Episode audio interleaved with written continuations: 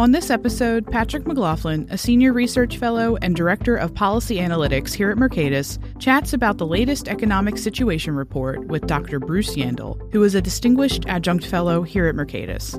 They discuss inflation and unemployment, the misery index, what to expect from the Fed, and much more.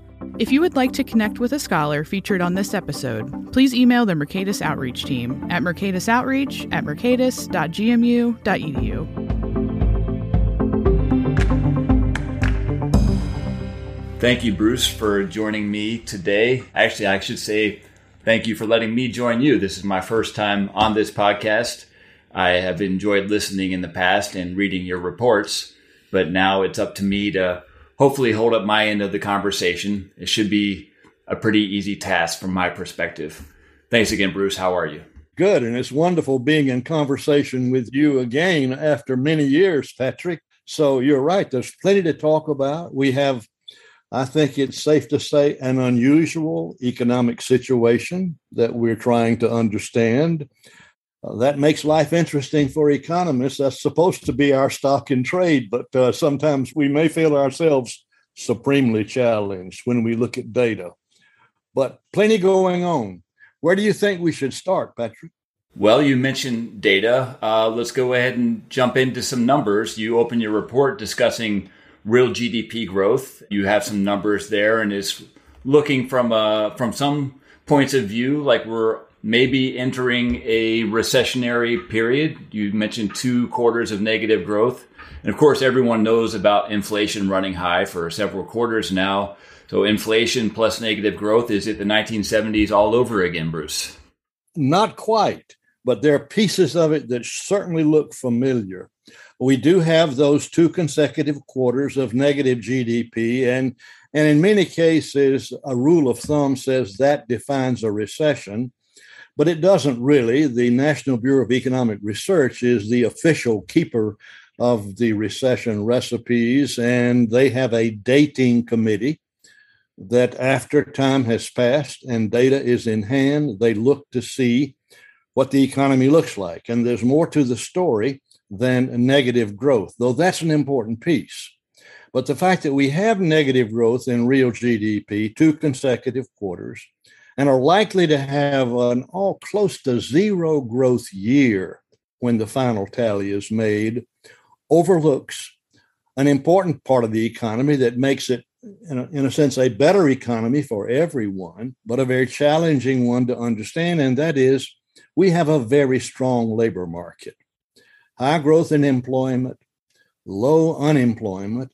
And now, if we hark back to the 1970s and we looked at data in the 1970s, we would see yes, negative growth in real GDP, but no, not a low unemployment rate, but a high unemployment rate. And it was during that decade, as, as you know, Patrick, that the term stagflation entered the vocabulary. And we had stagflation from the Richard Nixon administration forward for about three administrations. That is, a combination of high inflation and high unemployment. We don't have that now, which presents a challenge. And it's a better economy to be alive and working in than any of those back in that period. Yeah, the term stagflation I've always found intriguing because if the inflation part of that word is is obvious. Yeah. But the stagnation part of that word is that referring to stagnant economic growth overall or is it maybe stagnant wage growth, stagnant employment growth? Is it all of the above? I think it is a bit all of the above, but I think the focus historically, that is in the historic context, the focus was on employment. Mm-hmm. And probably that's the right focus in terms of what's important to most of us ordinary people. Sure, we worry about inflation. I do the grocery shopping in my household and enjoy it, but I'm not enjoying it as much as I used to as I watch those prices creep up. Everyone is hit hard by the price of gasoline at the pump, and we're pleased to see a sharp reduction in that number. But having a job, is probably the fundamental part of the beginning of happiness for most people who are work age. Right. Are there any sectors of the economy where having a job is less likely, even in this tight labor market?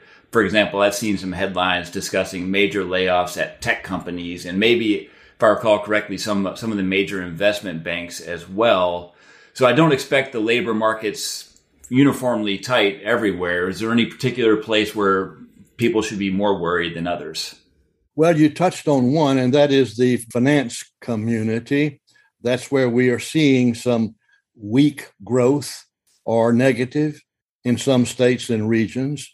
Construction employment is down. It was weakening before we had the run up in interest rates that have been occurring now since the first of the year. The construction economy, I would say, should be hit hard. By that, I mean it's interest rate sensitive. And we are seeing those interest rate numbers rise rather significantly. So, construction, finance, probably that part of finance that's tied into construction lending is the sensitive part.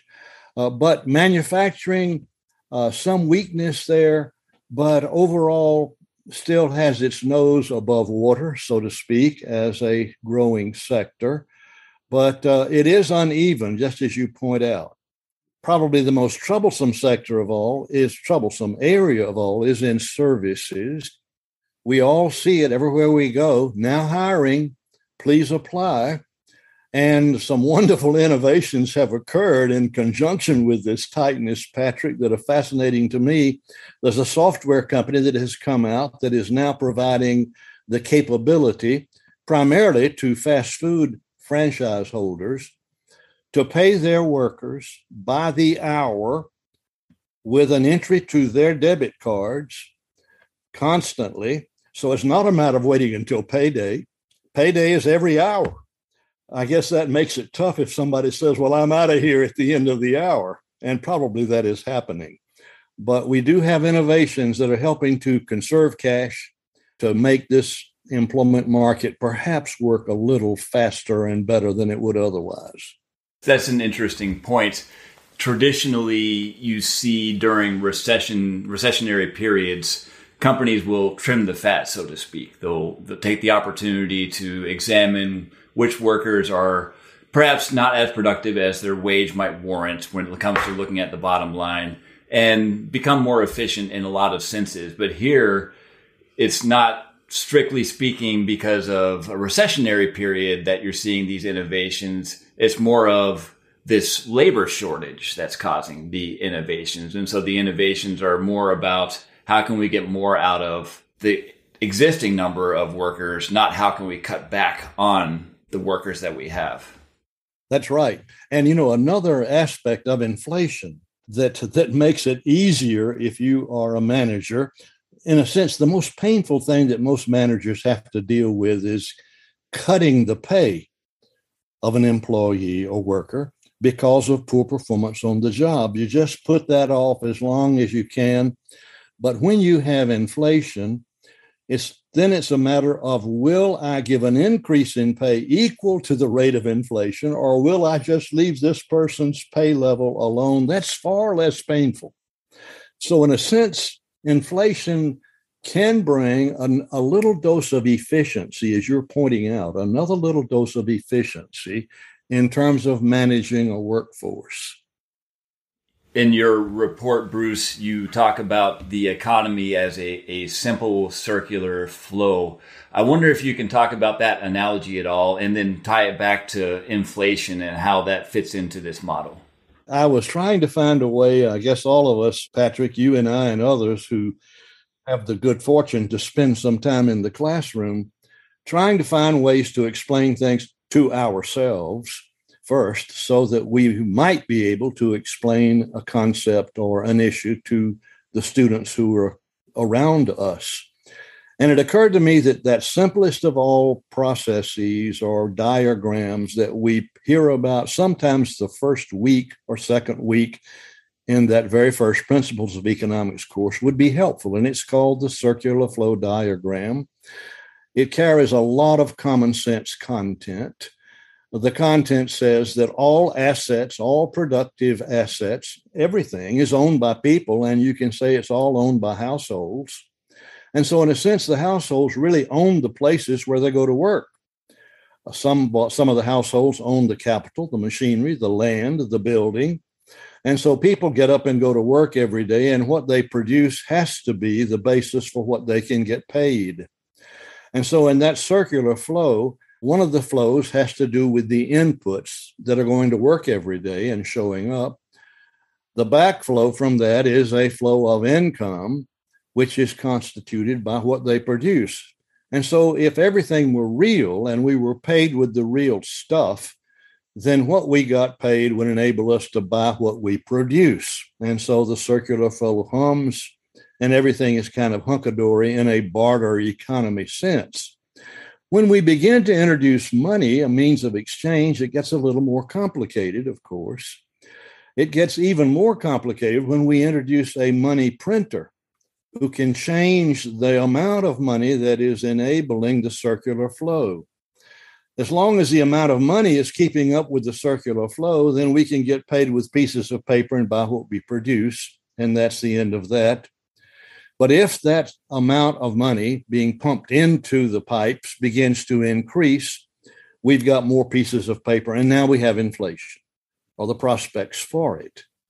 And so that producer of money paper can hit the brakes and slow us all down, or can hit the accelerator and make us think that we are earning more, even though it just may be paper dollars.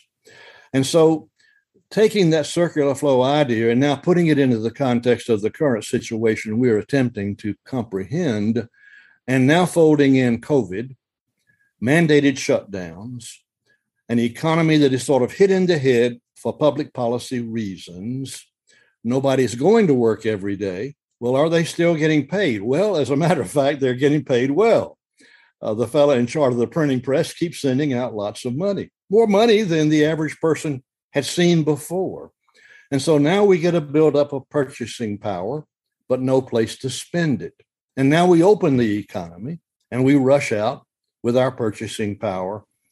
And I think quite understandably, we got lots of pieces of paper changing a diminished quantity of goods, and we see high prices rising. We see inflation in every direction. And I guess then the question becomes will the fellow with the printing press slow down, or will he hit the accelerator again without us being able to predict? When I look at the amount of money flowing into the economy, I look at something called M2. It's one of the Fed's measures of money in the economy. Bank deposits, currency, near monies like money market accounts. M2, the growth of M2 exploded right as the Biden administration was coming into office. It had been rising rapidly. By exploded, I mean better than a 20% annual rate of increase, where typically it's six. And so we get this huge explosion of money. When the Biden administration introduces their first big payout, that's when we get the peak of that explosion. When you look at the data now, it's decelerating rapidly.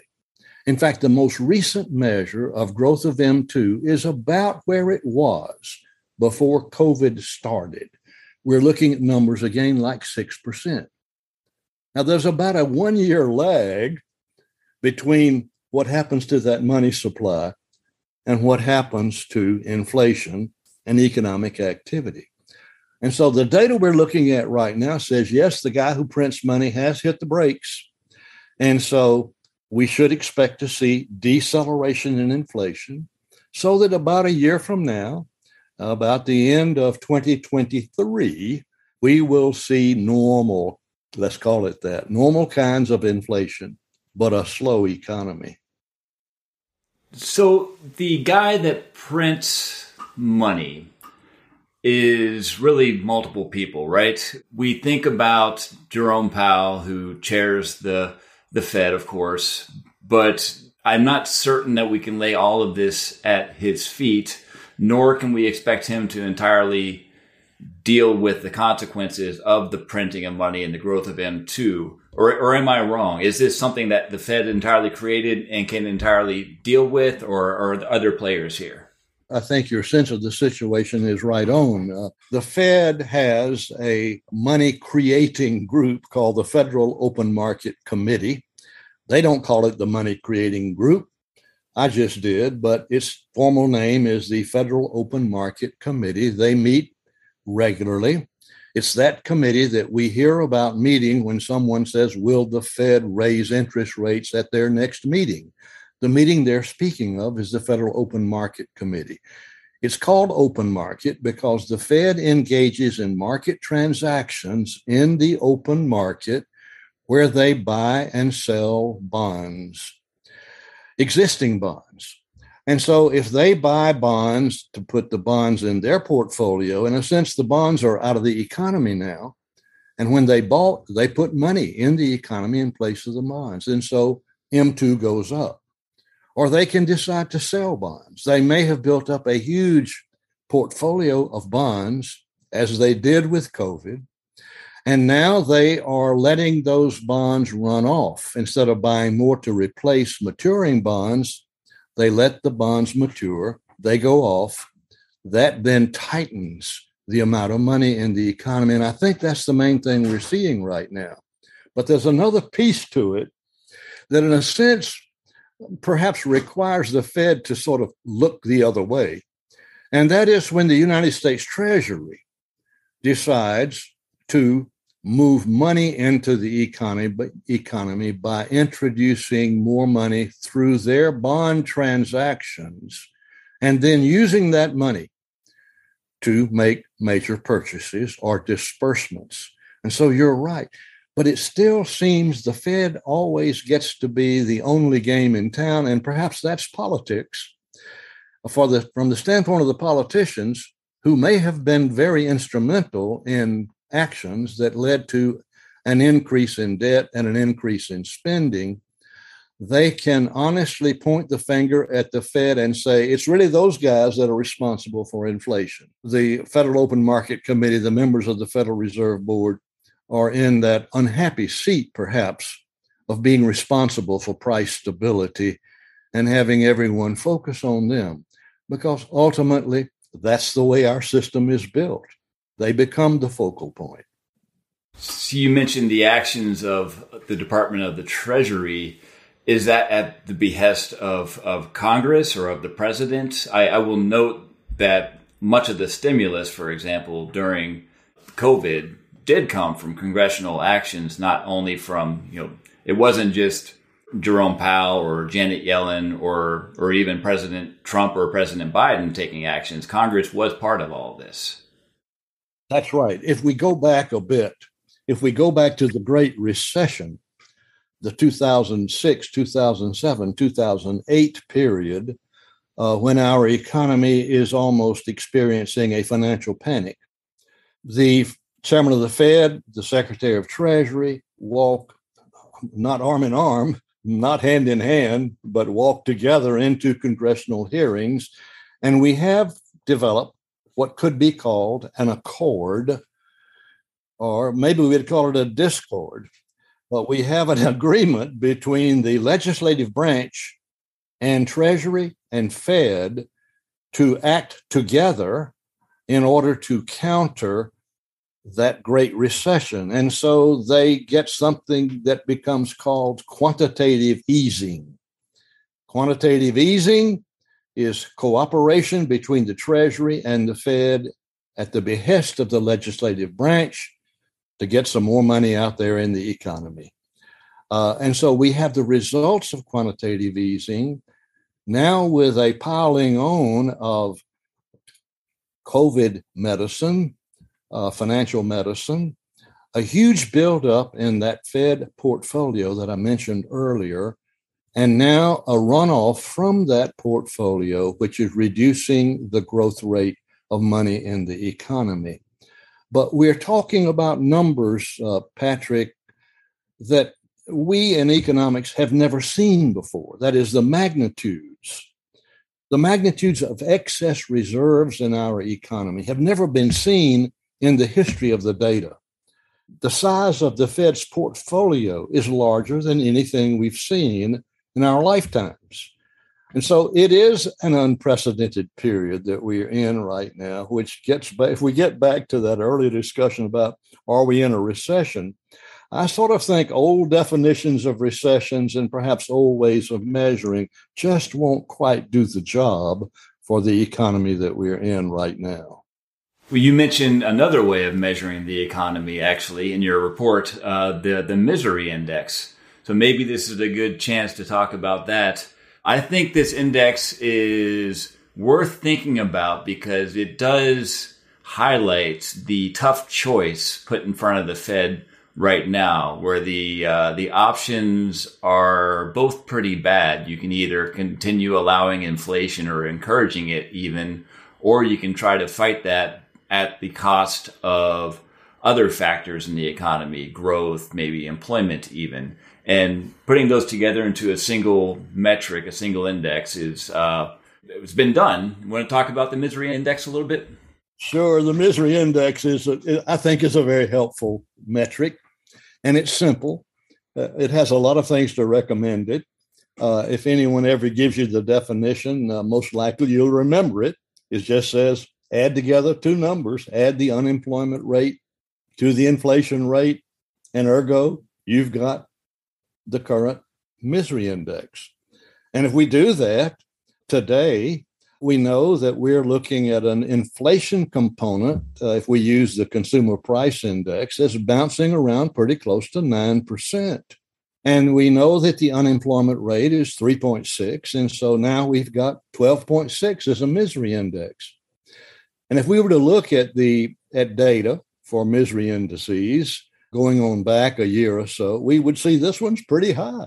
But the interesting thing, Patrick, is as you know, if we were to look further back, we would see much higher misery indices. If we go back to Jimmy Carter's administration, we would see a misery index breaking 21%. If we go on back to Nixon, we see something in the 18s. Ford, it was in the 19s, big numbers. And Arthur Okun the economist who invented the misery index was there on the scene and I guess got inspired to say that let's find a simple way to follow this thing. Typically, I just mapped out the data earlier this morning, uh, mapping the misery index into the unemployment rate using Fed data going back to 2002 and coming forward. And darn it, when you look at the mapping of the data, you this current period is the only period where you see systematically rising misery index with falling unemployment rate. And that is the peculiar characteristic of our economy now. And, and so back to the trade-off problem, the Fed theoretically knows how to get inflation down raise interest rates high enough, kick this economy in the head hard enough, and eventually it will slow down. But when it, what does slow down mean? Slow down means layoffs. That is for the economy to literally slow down so that that circular flow is no longer producing the goods that are being chased by those dollars. It means layoff. And and so for the typical person, and I mentioned this in the review, the typical one of us, ordinary human beings, says, if I have a choice as between losing my job and seeing less inflation, the choice is easy. I'll keep working. Uh, I'll figure out a way to live with these high price levels, but I can't even figure that out if I'm not employed. So it is the sensitive variable. And, and you're right. As the old saying, the buck stops at the Fed. Now, all the eyes are on them. And again, quotation marks, they are viewed as the only game in town. And this is the ugly trade off that they have to face as they try to get that inflation rate down. An interesting thing about inflation compared to unemployment is the relative uniformity of inflation in the sense that it affects everyone. Now, of course, you can have more inflation in some for some goods such as gasoline. And so those who use more gasoline will, will indeed feel it more. But it does seem to me like inflation as a burden, as a tax, so to speak, is more broadly dispersed across the entire population than unemployment often is, where you see certain sectors more, as we already discussed, more mm-hmm. affected than than others. And so as as the Fed moves forward to try to to slow things down with the levers that it has, would you predict that the effects of that are going to become less uniform than they have been? Let's let's talk in the misery index terms. Will the misery index fall in a in a less uniform manner with lower inflation and higher unemployment than it has in the past, say, year or so? Good question and a hard one, Patrick. I have the feeling, if we hark back to the uh, my discussion of M2 data a few minutes ago, uh, the fall in the growth rate of M2 is large. The, the deceleration is large, almost unprecedented. The explosion, the rise was unprecedented. And so we just fell off a cliff. That suggests to me that we will see inflation as measured, let us say, by the CPI. We will see inflation fall rather quickly. And then that would suggest that the bigger part of the misery index that will come down will be the inflation part of it, which then might preserve the, the strength and muscle that is currently being exhibited in labor markets. But I, I, I really liked your your idea of calling it a tax because inflation is clearly an alternative for government to taxing. A politician can run for office and say, I'll never raise your taxes, and be honest to her or his word, but may also engage in activities that generates inflation through money. And that enables the government to expand its, its purchases and activities without a tax increase. And it does touch everybody, which makes it a regressive tax. That is, it's heavier as a proportion of income on low income people than it is on high income people. Uh, the, the amount of your income spent on consumption will be much higher as incomes go down the spectrum as compared to going up the spectrum. So it is a cruel tax. But to your question, I think the sharper end of the misery index is the inflation rate, and there's a good chance, I think, that it will get blunted so that we do not have to have such a severe slowdown with large layoffs. You sound fairly optimistic given the circumstances, and and I think in your report you you you predict a, a recessionary period, but nothing super deep, maybe a shallow recession and I think earlier in this in this very podcast, you said for about a year until we come out of it.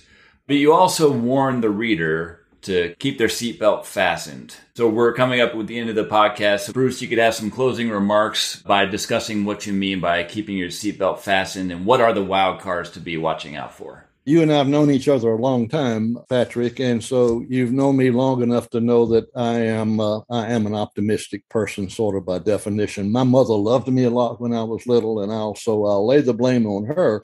I tend to put an optimistic spin on what I see around me, on life itself.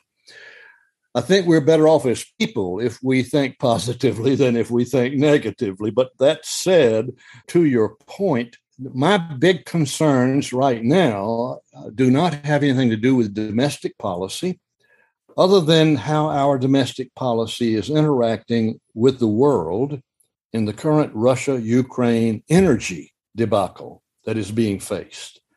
And so I think the big wild card for us to be most concerned about is energy and the price of energy the reversal of regulations that we have been a, that we in a sense could afford to shut down coal-fired generators for example to back away from the burning of petroleum products and now to perhaps re-embrace nuclear but that doesn't get you energy overnight but we do face the possibilities of an emergency energy high price situation that could impact us just as it will everybody in the world. So that's my major concern right now.